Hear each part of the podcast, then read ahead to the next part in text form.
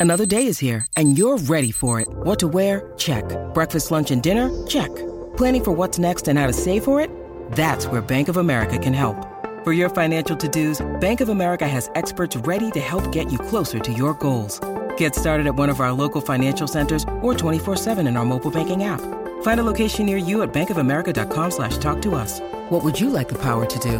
Mobile banking requires downloading the app and is only available for select devices. Message and data rates may apply. Bank of America and a member FDIC. Great form by you hitting play on this podcast. Now, check out Same Racer, the brand new racing app for same race multi tips. Same Racer.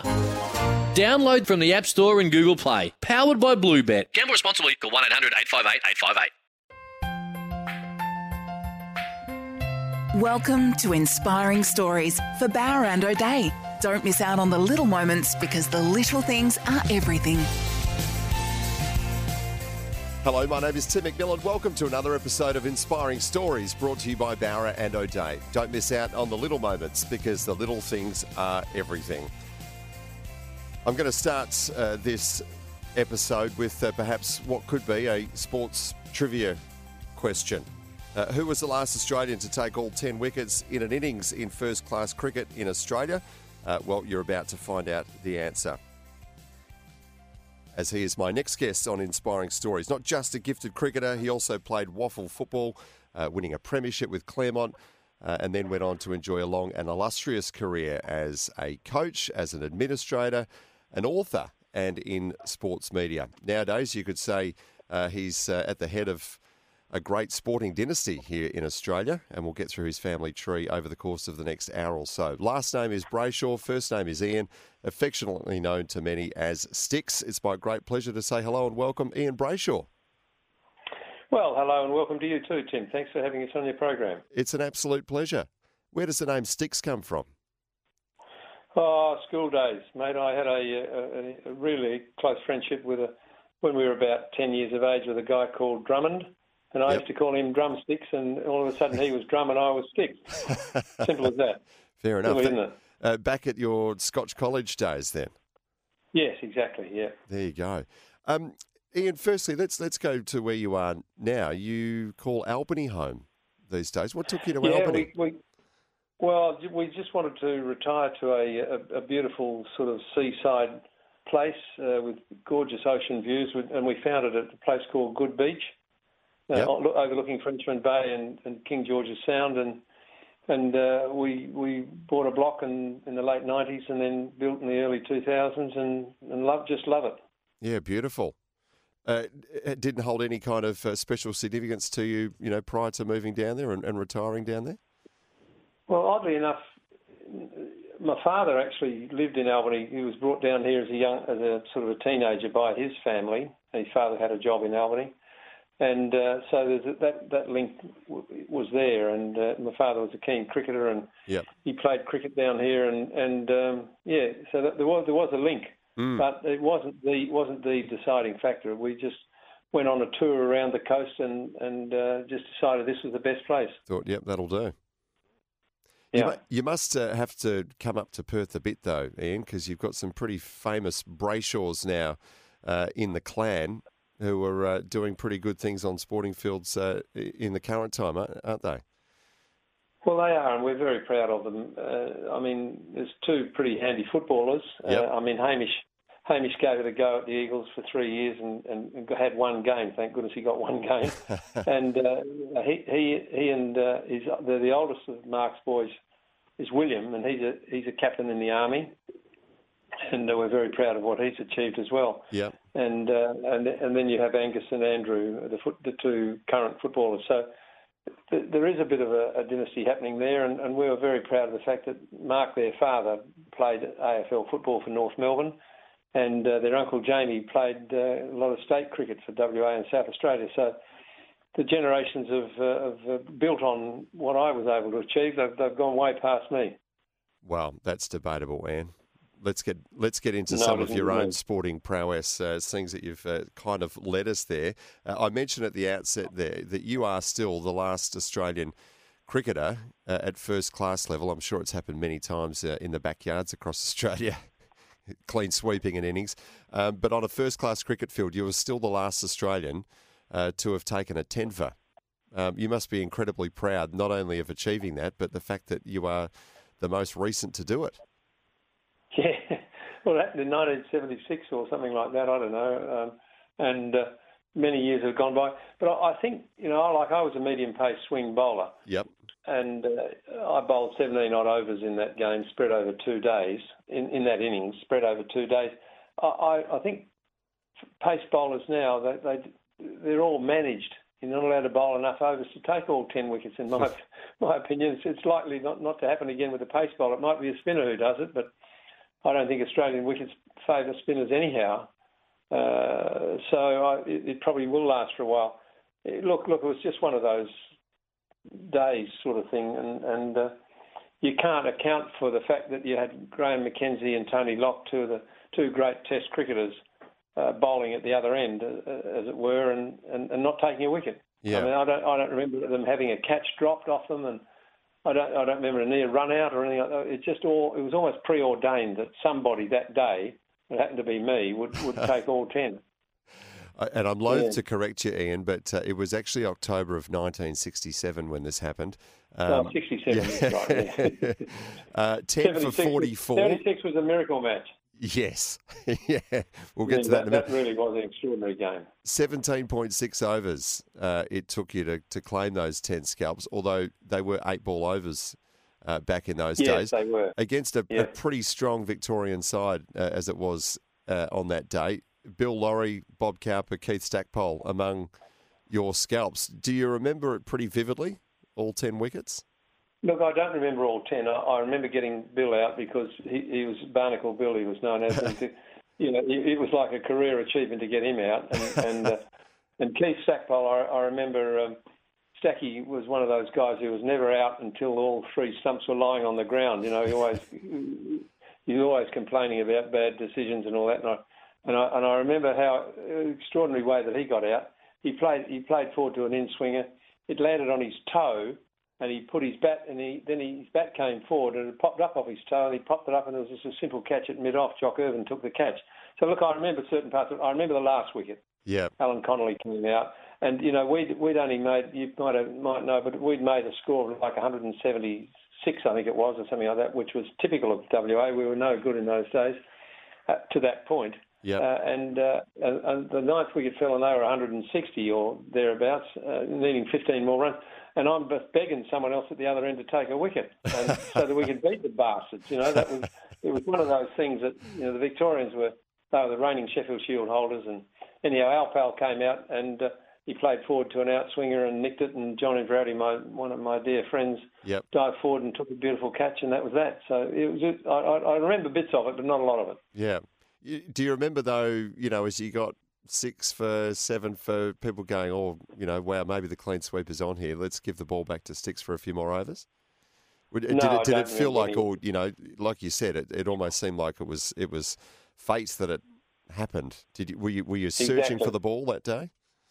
No, no. I, I mean, I, I, as I said a few moments ago, I, I was just hoping someone else would take the tenth well, yeah. wicket so, so, that we could win on the first innings.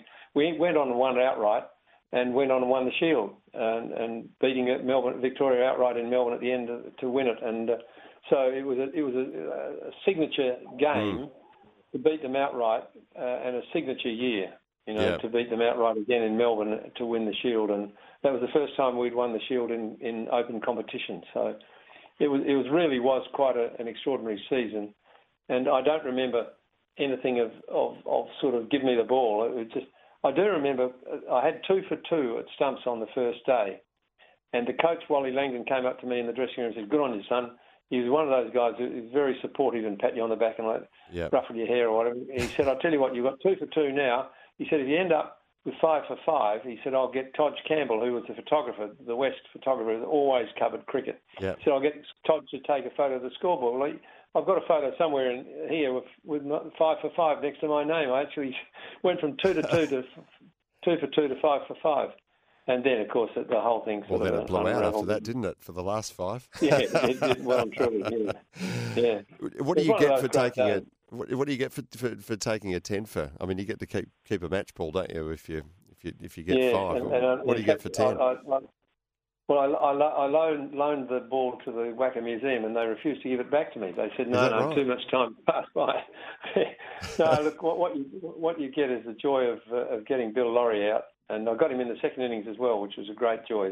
Oh, you know, not many blokes have got him out twice in a game. Yeah. No, look, there was, there was, look, we played for peanuts in those days and uh, we played for the joy of playing cricket and, and for the flag. We used to say we played for the West Australian cricket flag, and uh, and it was it was just um, fun. We you know we were, we were absolute amateurs, and even the Test players were amateurs almost. You know, they were, we just loved playing for Western Australia, and Tony Lock was a good captain, and uh, he was followed by John Inverarity and, and Rod Marsh, other captains I played under, and they were they all had wonderful ways about them, and, yep. and it was just a joy to and, I'm sitting in my office here down at Albany, and I'm looking at the photo of the team that won the miracle match, which you might come mm. to later. I well, let's talk about that. that. now. Yeah. So I'm just, well, I'm just looking at some of the quality of the players. Yeah. I won't read them all out, but but you had Kim Hughes, Craig Serjeant, Mick Malone, Dennis Lillee, Bruce Yardley, Wayne Clark, Rod Marsh. I mean, I, I had the joy of playing with yeah. some fantastic cricketers. You know, I did. I, I was able to be part of it all and and uh, do my little bit here and there.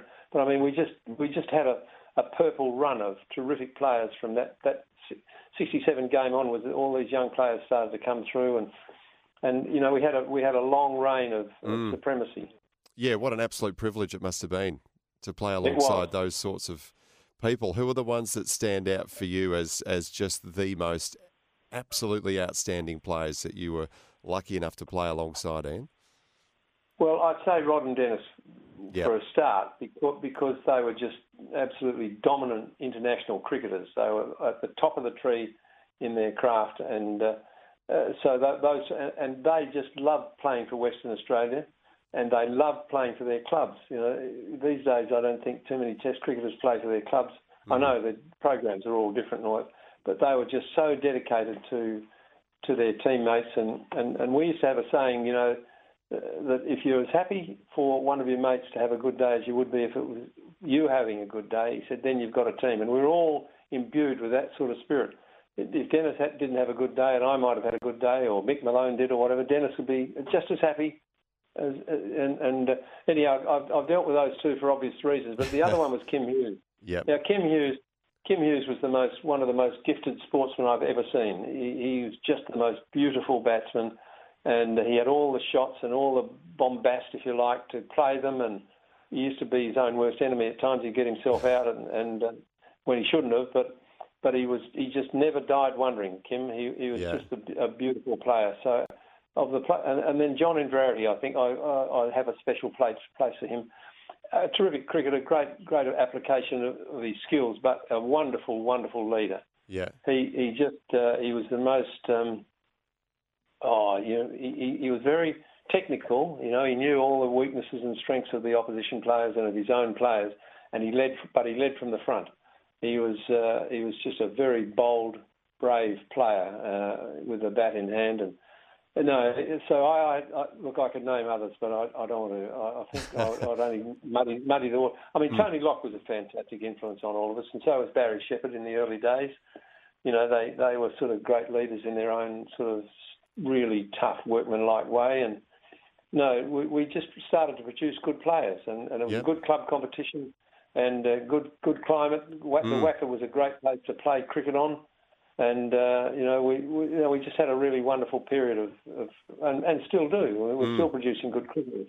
Yeah, we certainly are. But uh, certainly you've named some absolute legends there that you were fortunate enough to play alongside. Ian, we need to take a quick break. After that, we might uh, discuss Ian Brayshaw uh, the premiership winning footballer as well, because I suppose you were of a, a, time when you could be uh, competing at the highest level in both sports simultaneously. We'll get into that right after we take a break. Ian Brayshaw is our special guest on Inspiring Stories. Back with more soon.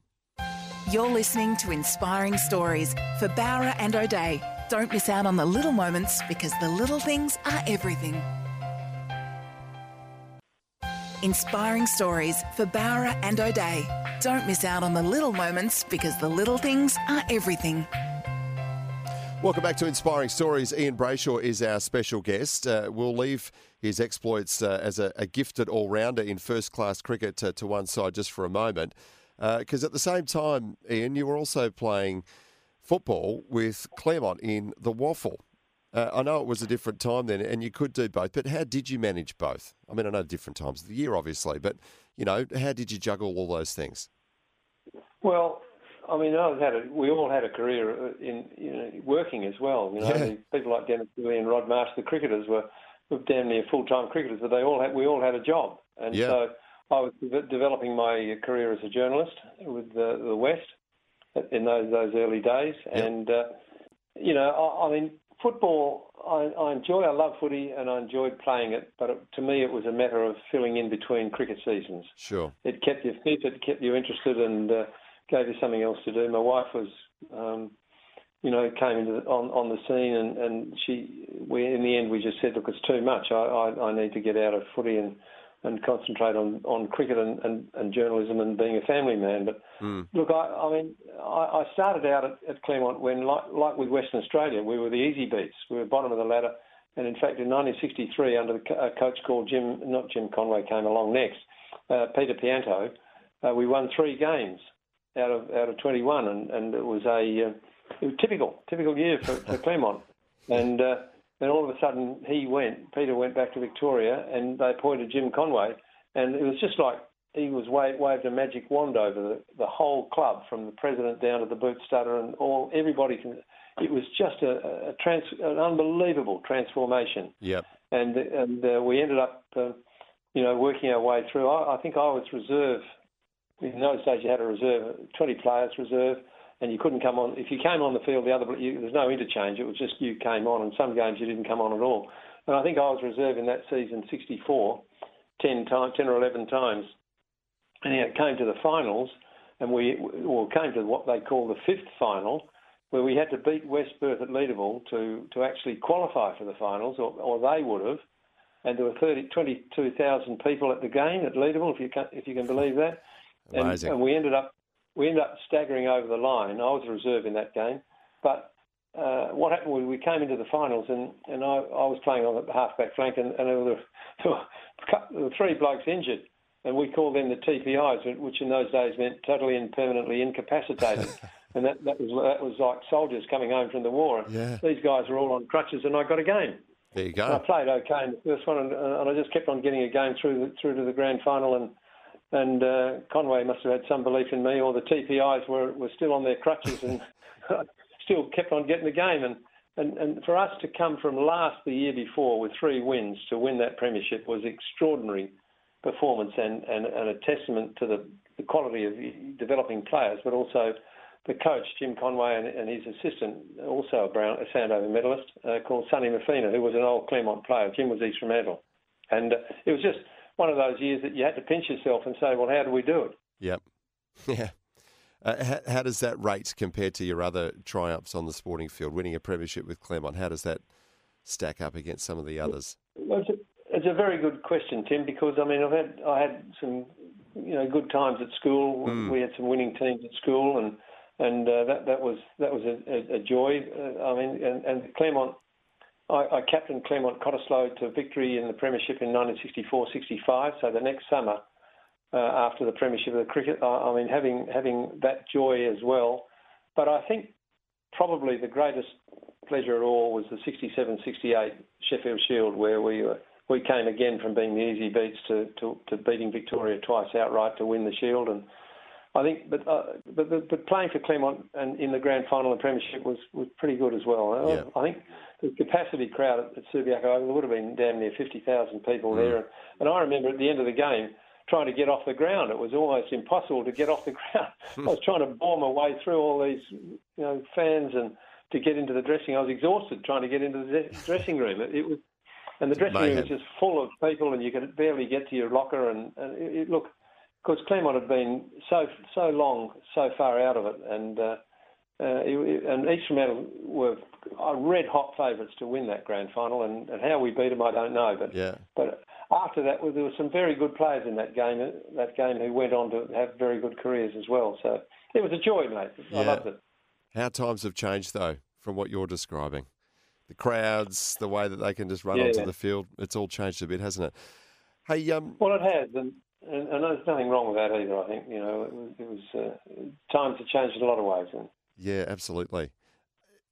Obviously, when you're you're you're playing footy, you're playing cricket. You mentioned that you're trying to also, you know, really launch uh, your career as a journalist. What was it like when you are, uh, for all intents and purposes, a professional athlete, but at the same time also, you know, chasing after stories? Uh, and I ma- imagine those worlds may have potentially collided at times. How did you manage that?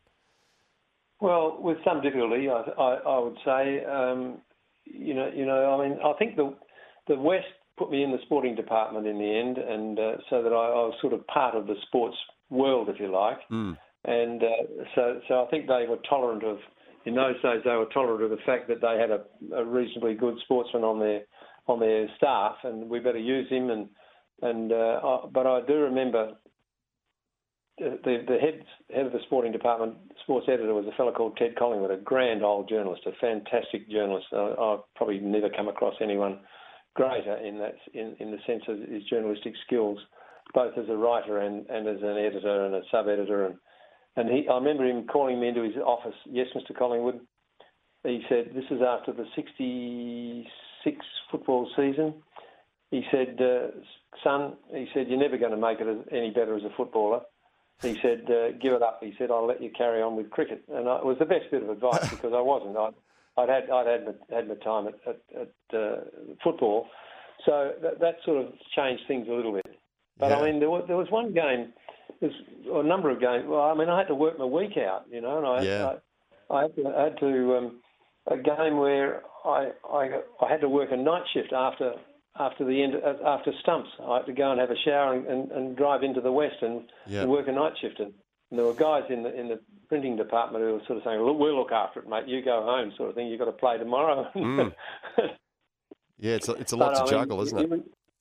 Well, it was a bit to juggle, and, and you know, I, I was fortunate that I had, had the support of the, the West, and, and then I, in '68 I went to live in England and, and work and play professional cricket in England and work and worked on a big newspaper in Manchester, and so things changed again, you know, and, and then when I came back from that experience, I, I was a much better journalist, and, and I ended up becoming the sports editor of the Daily News and, and now defunct Daily News, sad mm. to say, but so I mean, and, and working for the Daily News was good because you finished at about two thirty, and I could be at, I could go down to the WACA and go to training without getting in the way of my work. Yep. Whereas when I was with the West, to get off to go to training, I had to beg beg an early cut, what we used to call an early cut, from whoever was looking the other way when I left to go to training.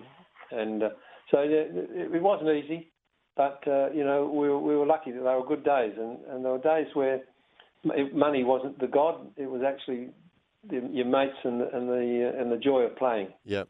Yep. I know too that uh, after you uh, finished up uh, playing, uh, you did take off to the UK again to seriously coach uh, at Kent. What was the, the lure and the attraction of doing that, Ian?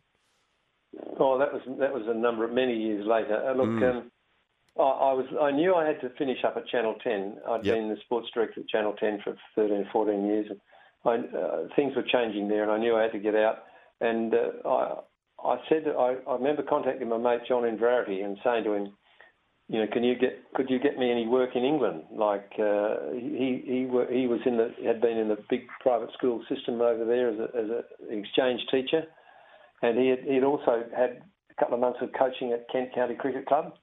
And I said to him, John, could you get me a job as a coach at a at a school somewhere? You know, like something different, because like, I knew I had to get out of ten.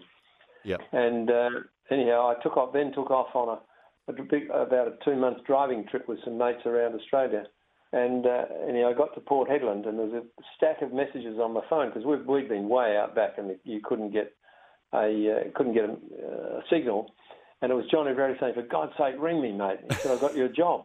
And the job he'd got me was Kent County Cricket Club as the, as a director of cricket and the first team coach, and, which was a parachute job for me because I mean I'd been out of cricket, I'd stopped broadcasting and I, would really been out of cricket uh, for a long time, and yeah. and they they took me on on his word, and uh, you know I, I, had a big relearning process to do, and that was 2002 and three. Yeah, yeah, a, a, great experience, and it was a, it was a fantastic uh, opportunity to, to look at something completely differently. Yeah, uh, just another chapter in an extraordinary career.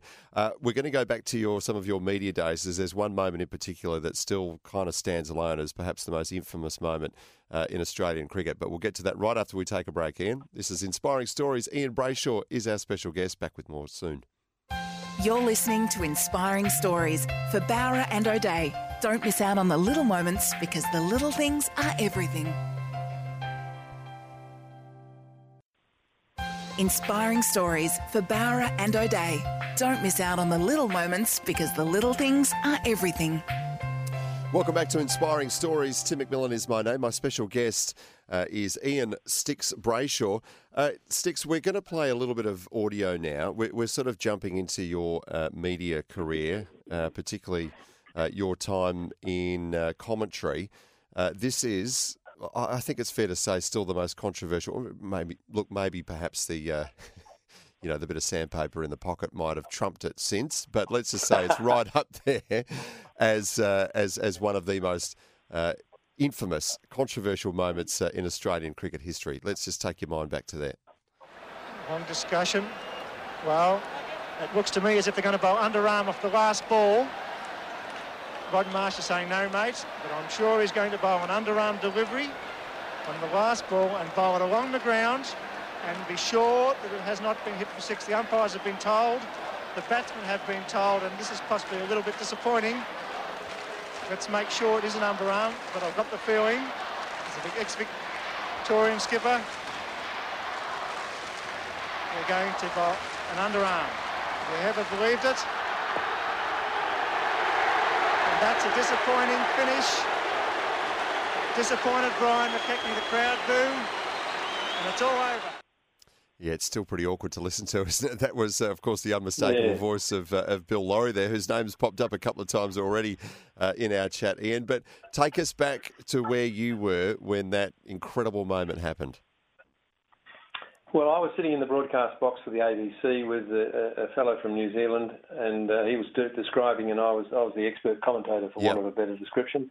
And uh, I just well, wasn't all that long out of the game, and I knew Greg pretty well, and, and I knew a number of the players very well, and uh, I knew Greg very well. And, I, and Greg was feeling it deepish mid off down underneath our broadcast position. And when the ninth wicket fell, I just watched him sag to the ground, and I knew that he was struggling physically because he wasn't a particularly robust guy. Greg had no fat on him or anything like that, and yeah. uh, I, I just saw him sag to the to the ground and he head on his knees and. And then he slowly got to his feet as the batsman disappeared out and, and the new ones uh, uh, arrived on the arena. And he walked into his brother, Trevor, who had bowled the previous delivery. Mm-hmm. And I thought, hello, what's going on here? And then I I saw them talking, and then I saw Greg go and speak to the umpire, and I, th- I and I said on air, I think he's going to bowl underarm. Mm. And, you, and, you and saw it, it coming. It was, I yeah. saw it coming, and uh, and I thought, well, this is a tragedy, an absolute tragedy, and in fact, it, it was. And then it, it but it, sometimes good comes out of these things, and the good thing was that the law was changed. and It, immediately became un, un, you're able you're unable to bowl underarm.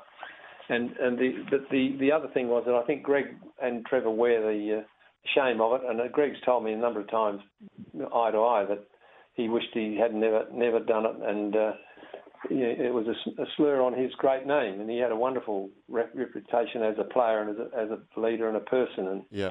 and it tarnished his name a bit like say Andrew Gaff with our, my grandson, you know, mm-hmm. like Andrew Gaff had this wonderful record as a as a as a footballer, but as a person and all of a sudden he just had one little snap, like Greg had a snap, and, and he, will he'll never be forgotten now, Andrew Gaff, no. neither will Greg, or Trevor. No, I mean it's uh, it's it's forty years uh, plus a few weeks since that uh, that famous underarm bowling incident happened. At the time, Ian, were you aware of the sheer enormity of the moment and the fact that we would be still talking about it forty odd years later? I think we all did. Yeah. We all we all knew that it would never go away. I mean, there, there was a uh, the, the, history. History. I, I, wrote a book called The ABC of History a while mm. ago, or many years ago. Uh, ABC of cricket, and and, and I, in, in, delving into the history of the game, I mean, cricket started when you couldn't bowl anything but underarm. Mm. You had to bowl underarm, And then a woman came along and she was wearing a, a, a bustles, a, a skirt with bustles on it, and she's playing with her brother and started to bowl round arm to get a, get the ball above or arm above the bustle sticking out of her skirt. And and then uh, her brother then went on and bowled round arm and tried to bowl over arm and he got shouted out of the game. So that the history is there that underarm was the only way you could do it, but we it wasn't the way to do it then, and uh, you know it, it was just a shame, a crying shame.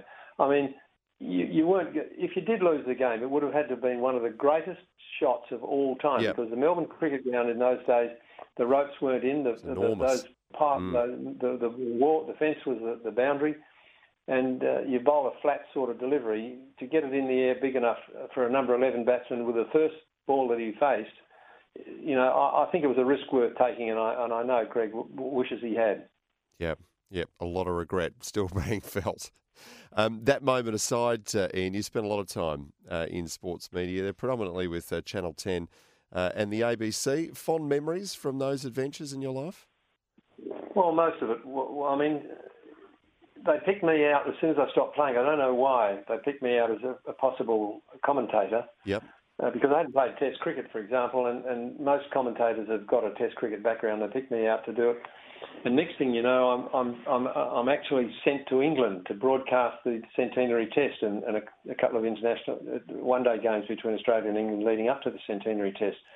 And I mean that that centenary Test was a real event Yep. a huge event. And um, you know, during that, all, all any player who'd played in an Ashes Test who was still alive was invited to attend. And they had these massive tents out the back of the pavilions, and and you you were sort of invited was invited. We were invited to major dinners and events where, you know, the, the absolute poi polloi of, of British society and and uh, entertainment and that were were present. So I, I guess I was very very lucky to be involved in that event fairly early in my broadcasting career, and and then you know I, I, I mean I really enjoyed cricket broadcasting for for probably five or six years, and and uh, I didn't particularly enjoy football broadcasting, and and and I had only just really joined the ABC in 1980, and uh, George Grljusich was the number one commentator by far, and I was really struggling at the other end. Well, George. George went away, and the grand, there was a grand final between, I might get the years wrong, it might have been 81, grand final between South Fremantle and Claremont, which began with a Donnybrook, a comp- almost all-in fight uh, at the, the, the very first bounce of the ball, Right. South Fremantle and Claremont. And I'm trying to, I mean, I'm trying to get my act together because uh, uh, it's a grand final and I'm, I'm there broadcasting. I'm in half in tears when they're playing the national anthem. Yeah. And I'm supposed to be leading the broadcast. And all of a sudden, the first bounce of the ball, there's a, there's a crash and a clash, and, and they're- they're all fighting. I mean, broadcasting a game of football is hard enough, mate. I can tell you, but Yeah. broadcasting a fight in a game of football is just is just for someone who'd never done it before. George was down at the It's Inter-Dominion finals in New Zealand. I think he was calling the Inter-Dominion trotting finals, and and I'm left. He would have lapped it up. He would Oh, have he loved would it loved he was it. South Fremantle man, and he would have dealt with it superbly. I'd hate. I, I just hope they haven't kept the tape of that game. I'd hate to hear it, and I hate anyone to hear it because That sounds because traumatic, it must have been long periods of, of silence and so. But I, look, I enjoyed most of it, and, and Channel Ten was, was another Mm.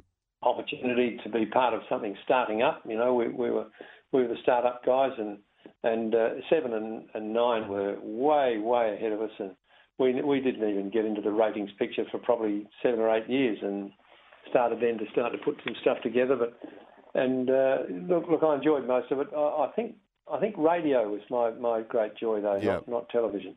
Well, it's lovely to have you on the radio uh, here today, Ian. I- I have to ask, just before we take a, a break, your son James has also spent a lot of his time uh, behind the microphone.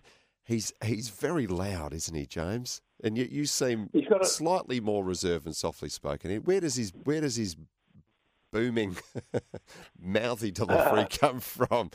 Ian, I did he have to know. shout in the house or something? Where, where, where's I, his? I don't know. his style well, he- come from? No, I don't think so. In fact, he was he was quite the quiet one in the house. James was the quiet I one. Think he's, I think I think he's a very good broadcaster. He brings Yeah. something different to, He to cricket and football. Yeah. But he, he does have a loud voice, and uh, he's a great he's a great uh, devotee of the of the Cometti method. And you'd never call Cometti a, a man who shouted. He had this beautiful, No, absolutely. controlled dulcet tone. Yeah, but he's he's never short of, of something to say Is he, Jay? I'm, I'm No, wondering if he was like that sort of growing up, because I imagine obviously a very, very sporty household. Uh, you know how competition can be uh, between siblings in a family. You know, is that where that um, that style sort of started to emerge? Yeah, well, Mark, Mark was quite a dominant older brother, and, Yeah. and I think Jamie had to make himself heard, so it might have started there. I never thought of that. But you, you might be right, Tim. You might be right. Very good. We need to take another break, uh, Ian, but plenty more to get through right after we do that. This is Inspiring Stories. Ian Brayshaw is our special guest. Back with more soon. You're listening to Inspiring Stories for Bowra and O'Dea. Don't miss out on the little moments because the little things are everything. Inspiring Stories for Bowra and O'Dea. Don't miss out on the little moments because the little things are everything. Welcome back to Inspiring Stories. Uh, we are doing our best to cover the extraordinary achievements of uh, Ian James Brayshaw. Uh, just before we get on to uh, more recent exploits, uh, Ian, um, and just sort of, a- again, trying to pick through your, your family tree here. How do you know which football team to go for when the weekend comes around? I mean, you've got, uh, you know, James, Well, who's obviously got It's been a ties to. North Yeah, Melbourne. you. Mark, former Claremont. Yeah, exactly. Played for North Melbourne. It's You've- been a journey. yeah. Well, I mean, to go right back in, in the late 1950s, we had a coach called Austin Robertson who was a great runner and, and, a, and a South Melbourne footballer. And we went for a trip to Melbourne and we played a couple of three of the colleges over there. But he got us into the dressing rooms at the MCG Yep. for a game between Melbourne and Geelong. And I mean, that, the, the Melbourne in the in the late fifties were absolutely just the ducks nuts, and so we're in there looking at Ron Barassi and Tassie Johnson and Bob Johnson and all sort, all these heroes, you know, like. Yep.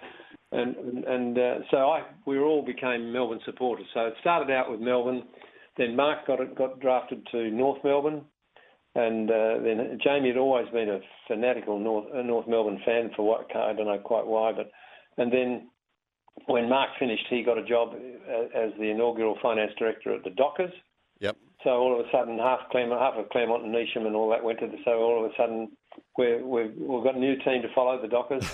uh, and then then Mark Mark gets it, after a couple of years, he goes across to get the marketing marketing manager of the form, formation of the uh, Port Power. So all of a sudden we've got to follow Port Power. Then he then he gets a job at Richmond as the CEO at Richmond.